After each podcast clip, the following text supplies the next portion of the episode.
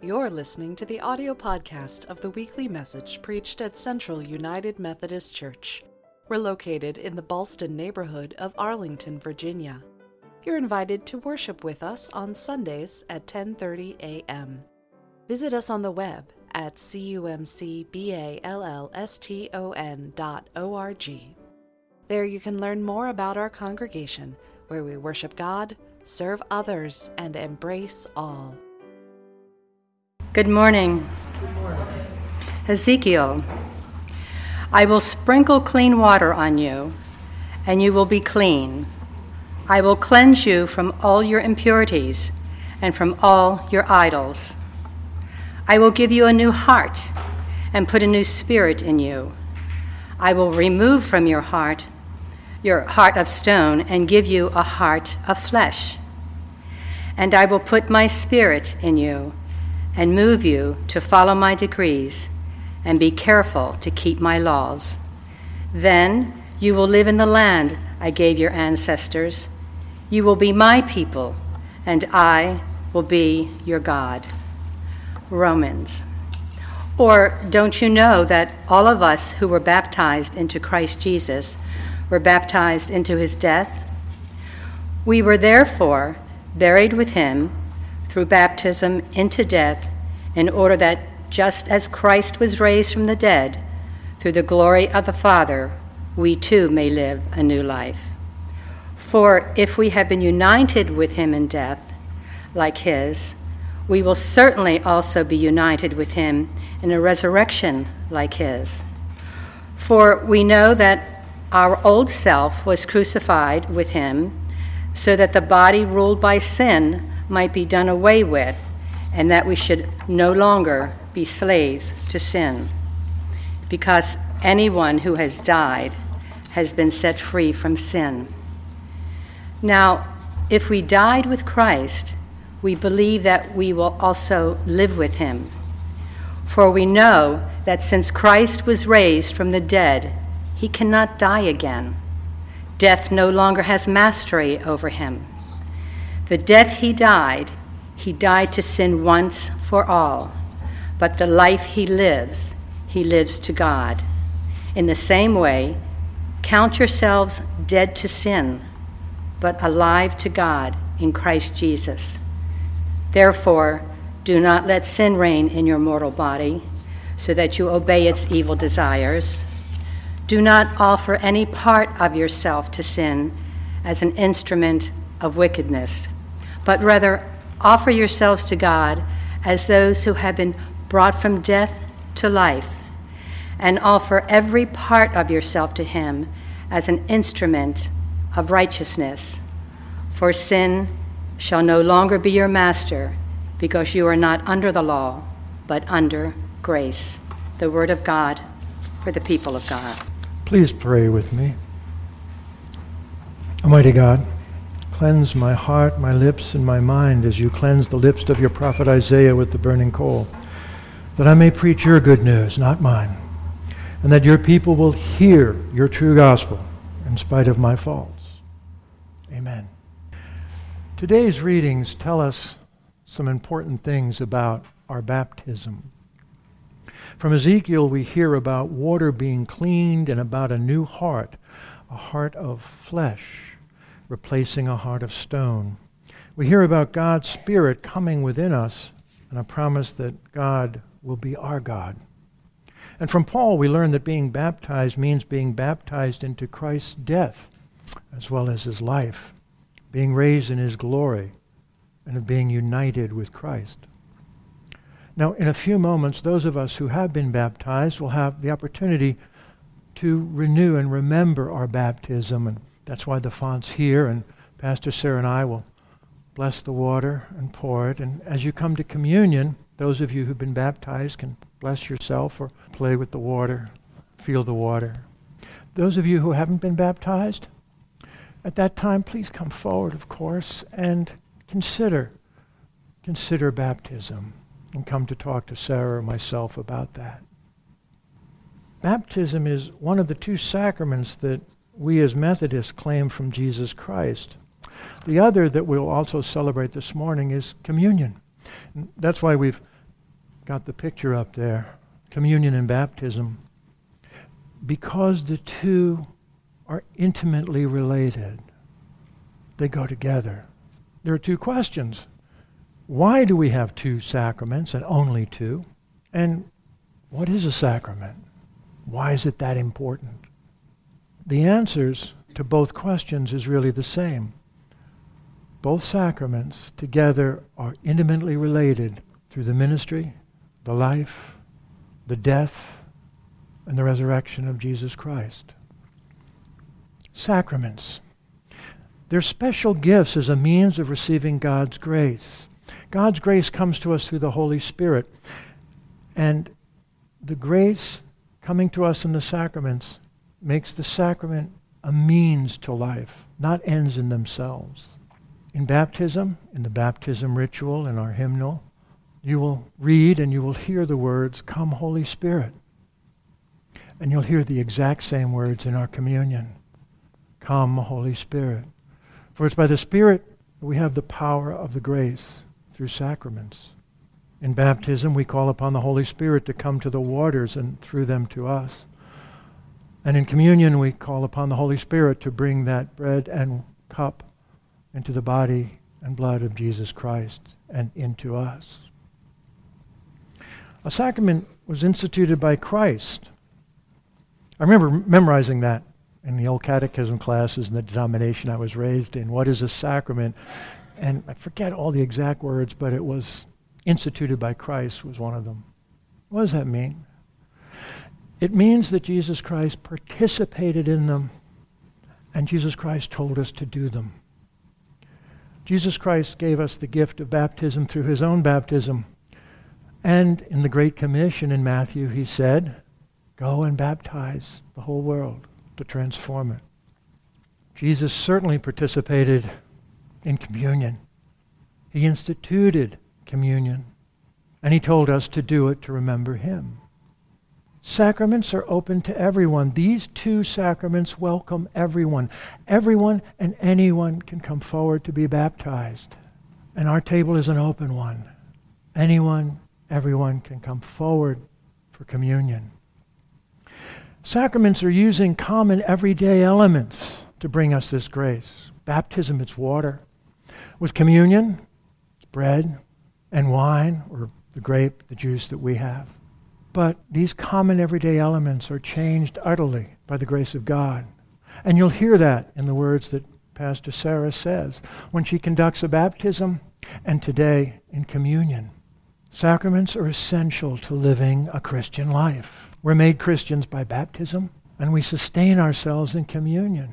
And these sacraments are relational. They have to be done in a community. Methodist, we, well, then we have a baptism. It's within the context of our worship because the community participates. In baptism, we welcome someone into our Christian community, and the community pledges itself to help them grow. Communion is community. It's in its name, but it's also when we gather together to break bread together. Now, I as a deacon and laity can do it too. We will extend the table. I will bring communion to those who can't be with us this morning. But I'm doing that as part of our service. I don't do it next week or next Sunday because we are in community. Baptism is our initiating sacrament. Rowan Williams, the former Archbishop of Canterbury, says that to be baptized in Jesus Christ is not to be in a safe place. Theodore Ryan puts it this way, baptism is not a status, it's a calling. With baptism, we follow Jesus Christ in his human role. Jesus' baptism was very public and very much through the Holy Spirit. So too do we baptize. That's why we have baptism in the community. That's why we call down the Holy Spirit. That's why we welcome in the name of the Holy Spirit.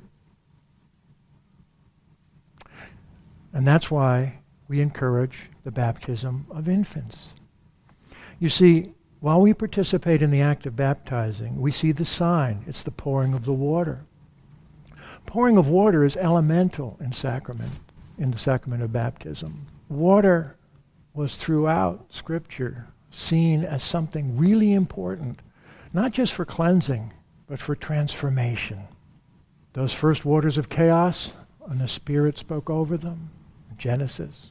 The waters that cleansed the earth of evil and that saved Noah.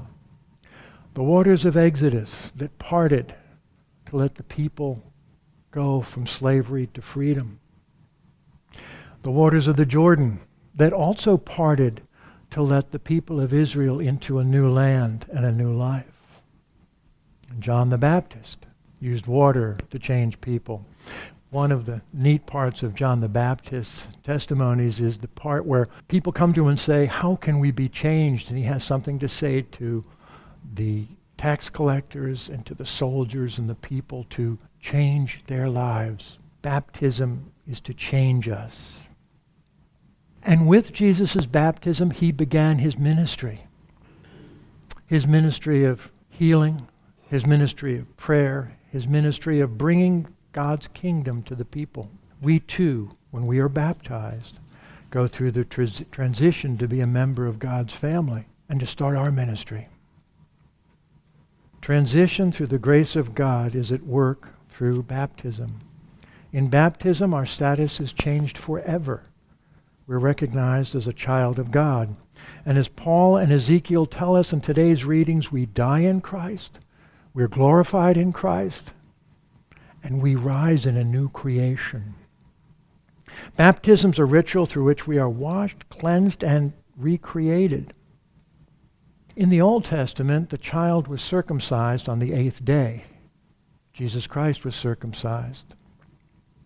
That was the mark of God's covenant under the Hebrew Testament, the Old Testament we call it. Baptism is our circumcision. We're marked by the new covenant as children of God. That's why we baptize children. It's God at work in baptism, not us. We receive the grace. It's God who does the transforming. And also, that's why we're only baptized once. If we're in a covenant with God, then that means we make a promise to God, which, I'll tell you for myself, I break, but God doesn't break his promises. He holds his covenant. So we're baptized only once. When I joined the Methodist Church, I had already been baptized. I baptized as an infant in the Roman Catholic denomination. That counted. So I became a member, and my baptism was recognized. We only do it once. In short, baptism is not a status, it's a calling. We're called to Jesus' ministry. But that's only the beginning of our Christian life. We need help to be Christians. We need prayer. We need grace. We need Scripture. We need each other. And we need communion. If baptism is the sacrament in which God calls us to be his daughters and sons, then communion is the sacrament in which Jesus tells us he wants our company. In communion, we're all invited to God's table, in turn inviting Christ into us, and that Christ welcomes everyone. And we can do this because Christ first invited us. In our communion ritual, we have the great thanksgiving, where we give thanks for that invitation, and in which we in turn invite the Holy Spirit to act. Today, follow in the hymnal. Listen to Pastor Sarah as she says these words. Pour out your Holy Spirit on us gathered here and on these gifts of bread and wine. Make them be for us the body and blood of Christ, that we may be for the world the body of Christ, redeemed by his blood. By your Spirit, make us one with Christ, one with each other, and one in ministry to all the world, until Christ comes in final victory and we feast at his heavenly banquet. That's the prayer we offer up, Pastor Sarah offers up on our behalf. Communion makes no sense without the death and resurrection of Jesus Christ. Our communion service always begins with the fact of the Last Supper. On the night in which he gave himself up, You'll hear those words. Sometimes you may hear the word on the night in which he was betrayed. It includes the cup with which Jesus the Christ was inaugurating the new covenant, a covenant of his blood. And in that Last Supper, and in our communion today, we give thanks as he gave thanks, using the worldly elements of bread and wine, and breaking that bread and sharing that cup. Jesus gives himself. And we are here to receive that. We're invited to receive that. When we share in his communion, we truly remember his acts, and we celebrate that eternal gift, just like he did. We celebrate a transforming spirit of generosity and love.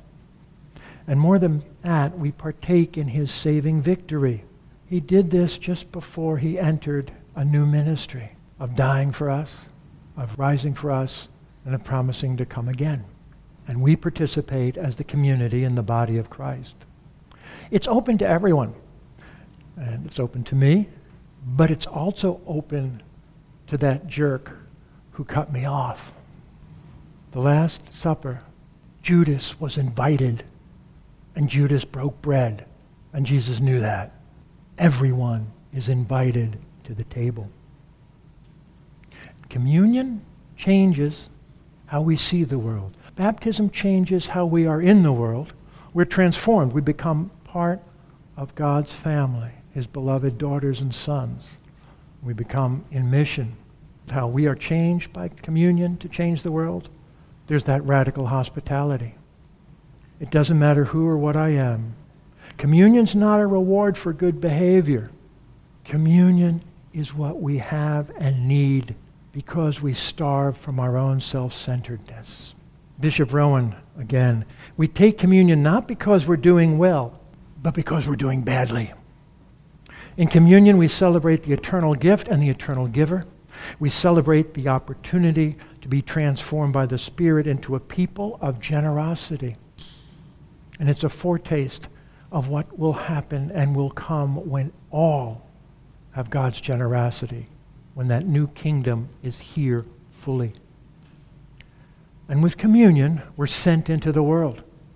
We're sent into the world to tr- transform it by bringing the presence of Jesus Christ through our presence into the world. We, as followers of Christ, take his ministry to speak truth to power and injustice, to bring healing, and to bring God's new kingdom. So putting it together, with baptism and communion, we are invited, we partake, we are transformed, and we are sent. And we involve ourselves deeply in following Jesus in his life and his work.